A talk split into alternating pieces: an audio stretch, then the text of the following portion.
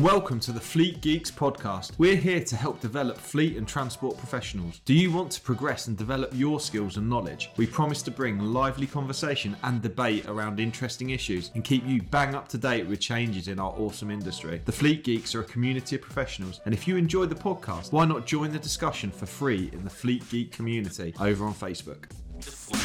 To be joined by the Weightmans team, Sarah and Chris, joining me for the third and final episode in this series, where we're going to look at some of the uh, issues that may crop up during the course of 2024 for vehicle operators and uh, and things to keep an eye out for. We're going to be talking a bit about maintenance providers and effective management of those and subcontractors, as well as maybe a touch on agency drivers and potentially around brake testing and, and issues like that when we're talking about the maintenance provider thing too. And then ADAS as well, which is going to be a bit of a challenge. And I feel like we may have the old ostrich syndrome where we've got people burying their heads in the ground when it comes to thinking about DVS and those kinds of things. Certainly, people seem to be holding holding back before they uh, push forward on that. So it'll be interesting to have a good discussion around uh, what's coming down the line in October for, for driving in London. So. Um, kick things off then let's talk uh, let's talk all things maintenance providers sarah mm. um, what have you got what have you got in the pipeline when uh, with, with with maintenance providers well i think one thing that we see with maintenance providers is a lot of blame put on them. Um, and often you know people are very quick to take responsibility away from themselves and put it on the maintenance provider. Well maintenance they'll say to us my maintenance provider did it. I should be able to trust them right? And yes, there is a big element of that, of course, and the people that are doing your maintenance work really hard to ensure that it's eh, at, at the standard it should be at.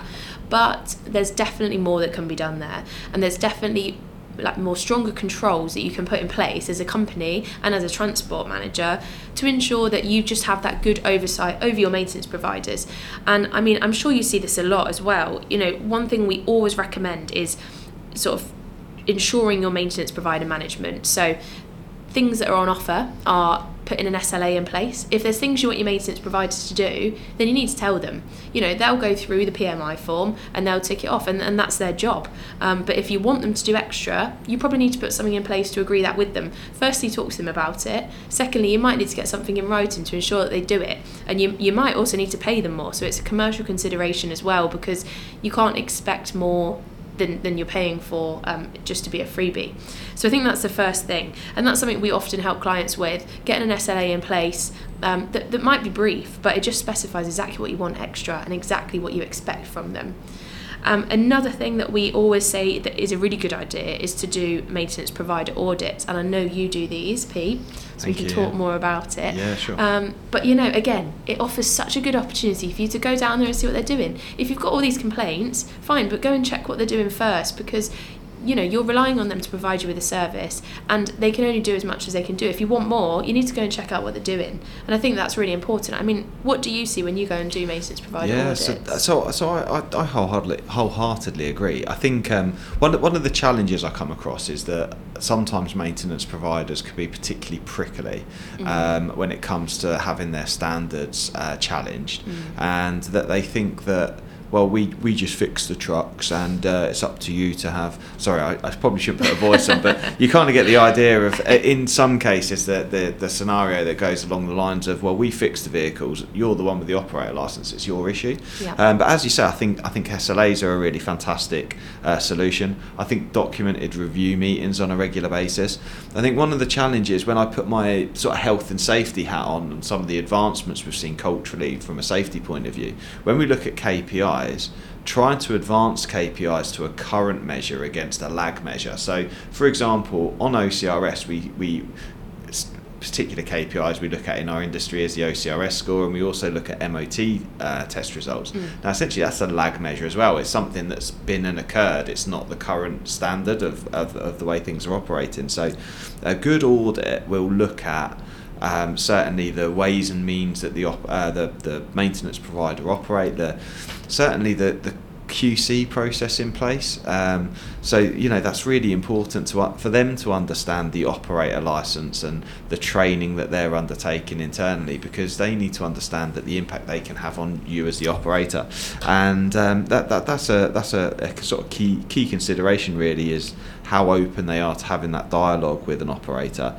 Um, and I think uh, I certainly wanted to sort of mention whilst we talked about maintenance is that actually it leads into this piece around effective subcontractor management as well because operators have this sort of um, you know they have this duty put on them particularly with their operating centres that they'll have subcontractors come onto their operating centre to carry work out it might be a maintenance provider or a, a tyre fitting company or a glazing company etc and actually there's this requirement on them to ensure that they provide a safe uh, a safe facility for working but also vetting that uh, that you know th- those uh, those operate people coming in to operate on in their premises to ensure that they've got effective risk assessments mm-hmm. that you know have the have the employees been properly inducted, um, which I guess will lead on to agency drivers shortly. But um, you know that that whole sub- subcontract manager piece, uh, management piece is really really important, and I think that maintenance providers fall into that. And I think if operators start to push expectations more on maintenance providers,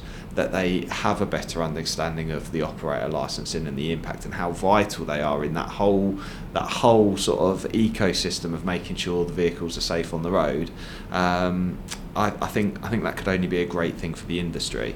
Um, certainly, there's been some talk of. Um, some type of hygiene system. That's right, for, yeah. It's uh, like a hygiene rating, like yeah. we see in restaurants for maintenance providers. And, you know, who knows what will come of it.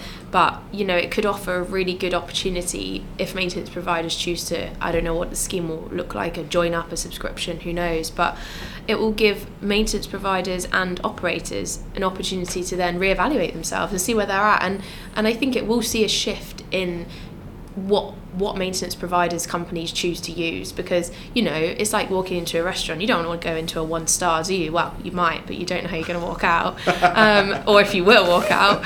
But you know and then if you see a five star maintenance provider that will put your mind at ease won't it? You know and so I think it's a really good thing that we're, we're seeing happening and we are seeing that you know people are really looking at this and taking it very seriously because so often I go to public inquiry and, and the, the transport manager or the director of the company go well I just relied on the maintenance provider so you know.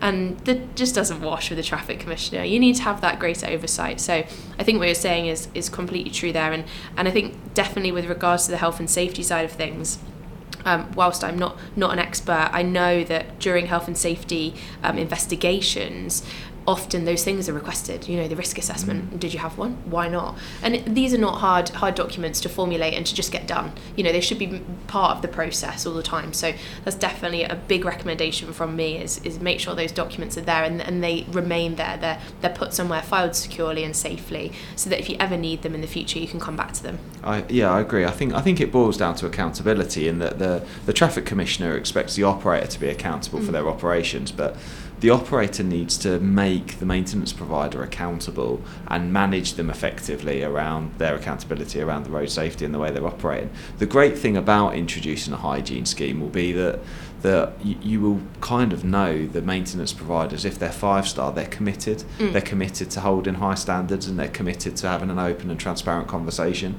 i think one of the challenges i come across is many of them are aren't open to having a transparent conversation. They they they will look to blame others when it comes to you know a, re- a real sort of uh, uh, sort of challenge when you when you start to challenge them around an MOT failure and you send over an investigation report well why did this MOT fail? And they sort of push back going well it just failed. It's not our problem. That that's a real sort of challenge around uh, around that maintenance provider for us as mm. well so um, there's maybe some changes coming up this year with brake testing. Are we looking at a potential update there? Yeah so you know the guide to maintaining roadworthiness and um, we'll see those updates this year and we have heard potentially there's more updates on the horizon. So watch this space. Maybe that's something we'll come back and chat about, Pete. Yeah, um, But yeah, it's just keeping a regular eye on the guide to maintaining roadworthiness and making sure that you know what's in it. Have a read. You know, it, it's quite long, but it's it's invaluable to understanding what is required and what is expected. Absolutely, I think um, I think the thing with brake testing is is that operators still seem to lack clarity around the expectations. I think yeah. there's still a there's still a challenge there, isn't there? I know um, the last update saw, saw uh, uh, there's going to be an introduction of a more robust process, but currently there's this sort of greyness or p- a perceived greyness for operators around the need for a brake test at every inspection, Mm-hmm.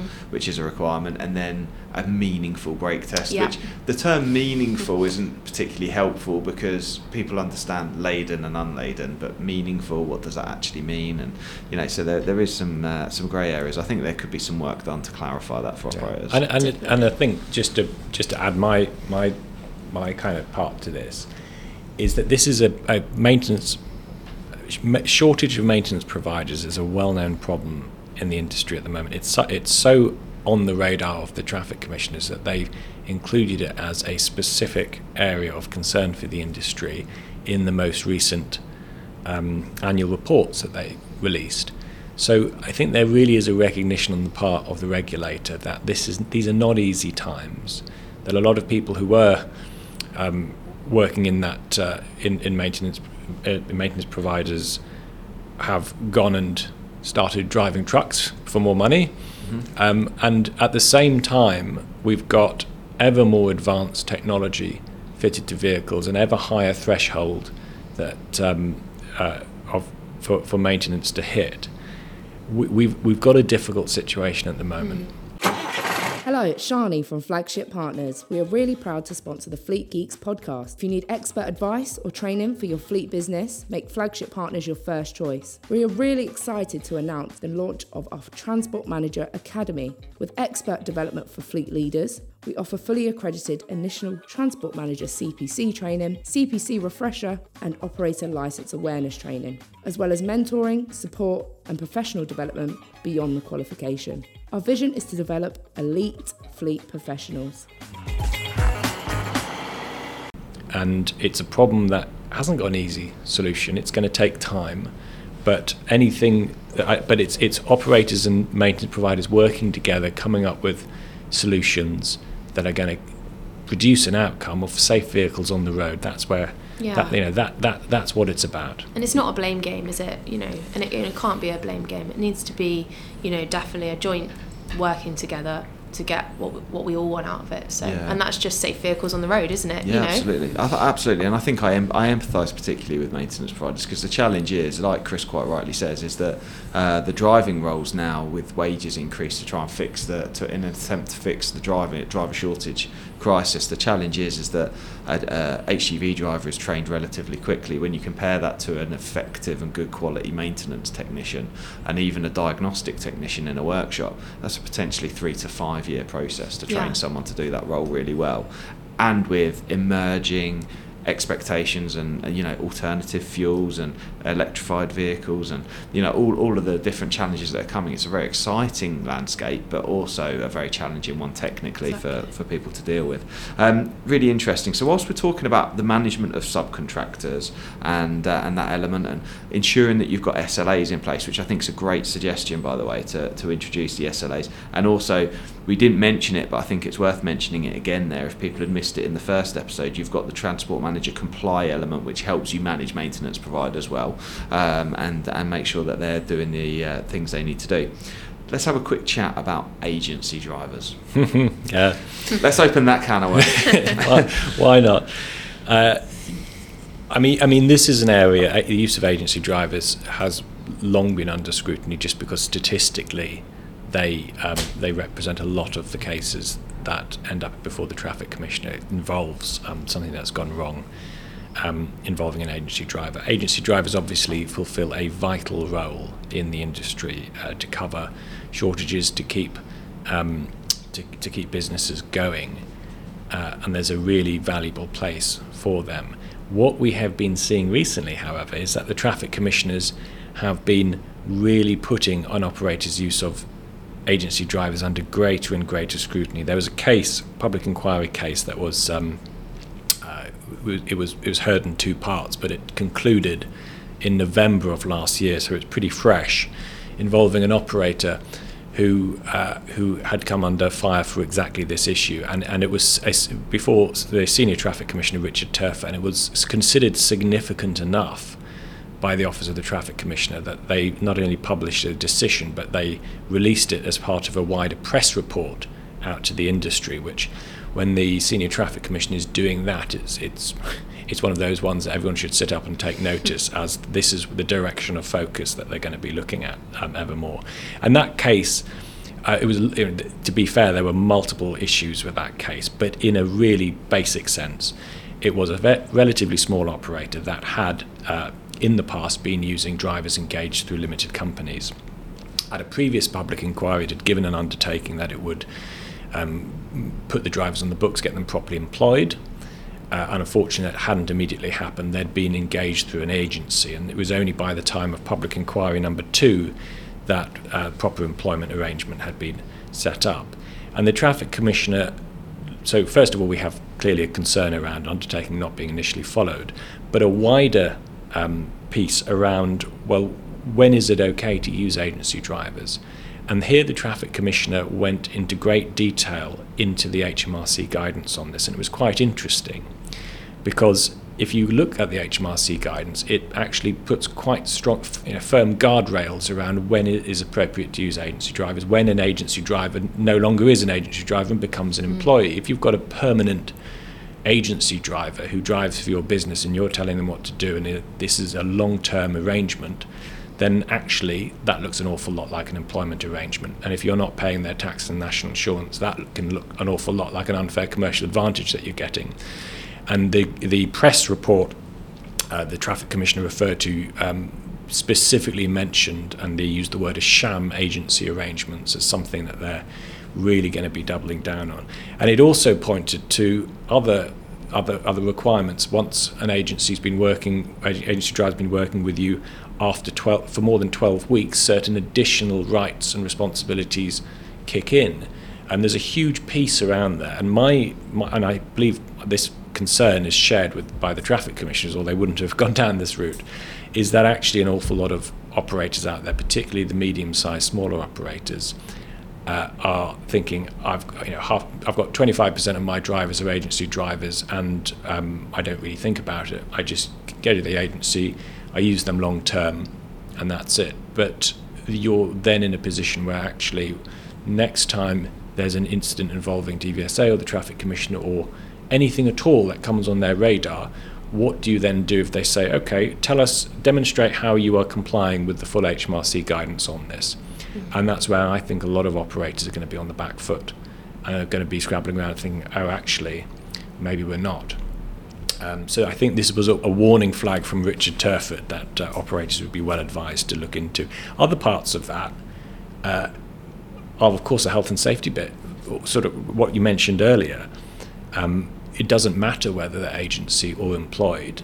If they are working for you, if they're on your premises, if they're behind your vehicles, your responsibility is to make sure they um, have full and proper inductions, training, all of the things that you might give to um, uh, protect the safety of your employees. This is something that you have to be doing with your agency drivers.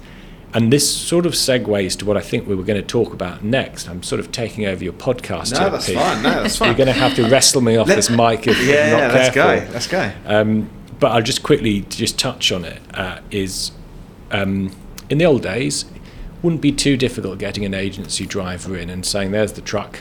It's a truck. Mm-hmm. You know how to drive it. It's got wing mirrors. It's got a steering wheel. That's fine.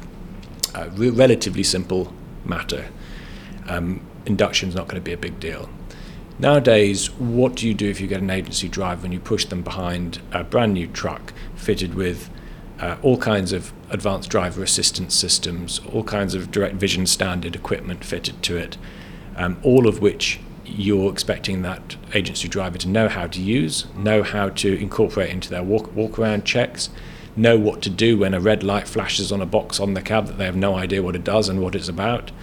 Uh, know how to record um, their walk around checks or something simple as that on a company issued PDA, whatever it is, it's a substantially different situation to the old days. Mm-hmm. And that responsibility on you as an operator to do that really high level induction is got is getting higher and higher and higher. And, and it's going to get even more interesting, isn't it, when alternative fuel vehicles come in have you got a driver who's ever, an agency driver who's ever driven one of those vehicles? Um, something more specialist, perhaps.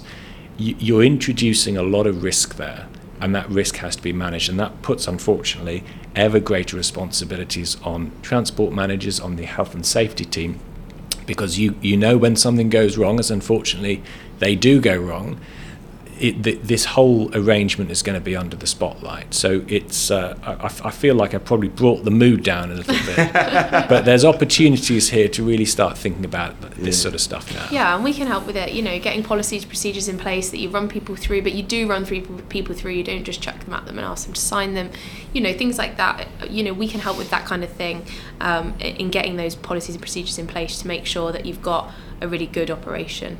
Yeah, absolutely. Uh, did you invite Chris along? Or, uh, I, no, I was just here. I, I just saw a microphone and I just went for it. Can't help it. no, fantastic. Uh, well, Chris, as, as always, and Sarah, of course, I, I appreciate your insights on this. So, you, you, you, you have just indicated that we have got a. Um, DVS is due to be updated later this year, and um, I just want to sort of refocus on that point actually because I don't want it to get lost in, in translation. So the one thing is really important with the ADAS systems or the advanced driver advanced driver assistance systems is that we need to properly induct drivers and train them on using them. We need to give clear guidance on when a defect is a defect and not a defect.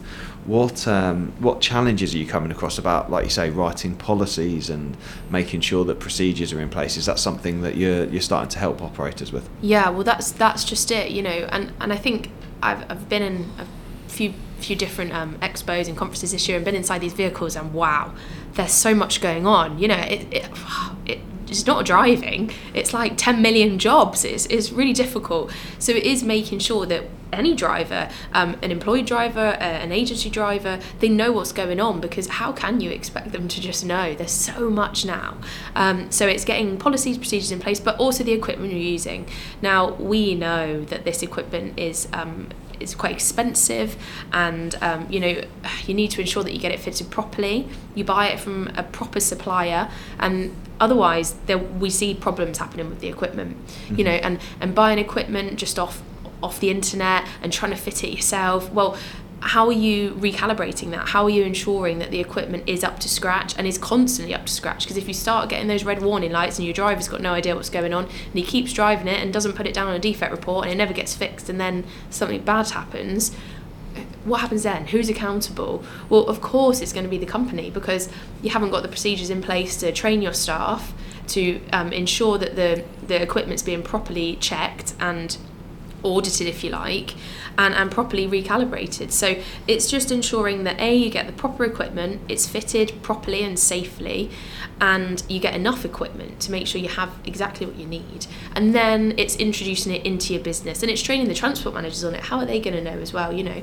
training transport managers, drivers, um, anyone you have in an internal workshop or anything like that, and also telling your workshop, we've now got this too. Because again, how are they going to know to check it if it's not been requested of them? And that's where we go back to where we were talking before about getting those service level agreements in place. If you want them to check more, you need to tell them. So. Yeah, absolutely. And are you going to update the PMI sheet and all, all of those additional things? and your challenges? driver defect report, are you going to add it onto there? You know, and what's what's the expectation? Yeah, yeah, and and, and I, I suppose what's the guidance around that as well? When this camera doesn't work, no, it's not an MOT failure, but are we going to continue to operate it until it next goes in? Are we not going to? You know, what it, are we going to keep it out of London because it's not operational, but we'll operate it elsewhere? Those decisions need to be made, and I think I think there's a real paradigm shift now, around the driver's role from, um, you know. Many of the drivers that we have, uh, uh, with an industry average age of 55 for, for, for driving driving team members, and vehicles, the advancement that we've now had in that period of time when they first started their careers, where vehicles, you turned a key, an engine started, you waited for the coil light to go out, you might have had a manual choke on cars particularly, but you know, and, uh, or, uh, manual gearboxes, and you, you had a speedometer and you had a rev range and, and a, a, a fuel gauge, and that was about it, right? And now there's cameras and there's sensors and there's uh, not even mirrors anymore. You've got mirror cams and like I say, there's there's a, a lot of stuff and all of the different models vary and there's there's lots of little intricacies for each of them. So there's there's lots to consider when we do. The, you haven't even those added in the extra cars on the road and the scooters and the pedestrians and the animals. Oh wow! Yeah, well, you- you're absolutely right. Yeah, e-scooters. Let's do another podcast On on, those that, at some yeah. point. Yeah, shall we? Um, uh, that draws us to a conclusion on on the stuff we're looking forward to for, for, for this year. But there's lots of challenges as ever, and um, guys, it's been an absolute pleasure. Thank you for your investment and commitment to Thank come on the podcast for the last three episodes. Thanks for having us. Yeah, it's been an absolute really blast. Yeah, really, really appreciated it, and uh, I love, I love getting to chew the fat with industry professionals and just sort of chat through stuff, and people get to listen in like they're sat on the sofa with us, or in this case, in in on the ninth floor on Colmore Row, looking, overlooking. I'm just going to draw the picture for you guys listening. We're literally overlooking the landscape.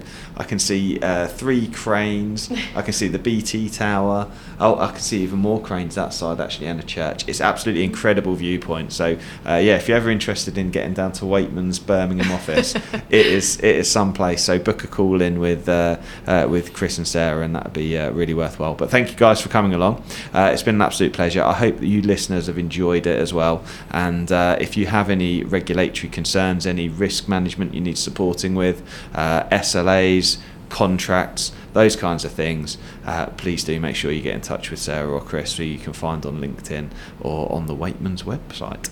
Uh, thank you very much, and uh, see you all on the next one. Bye bye.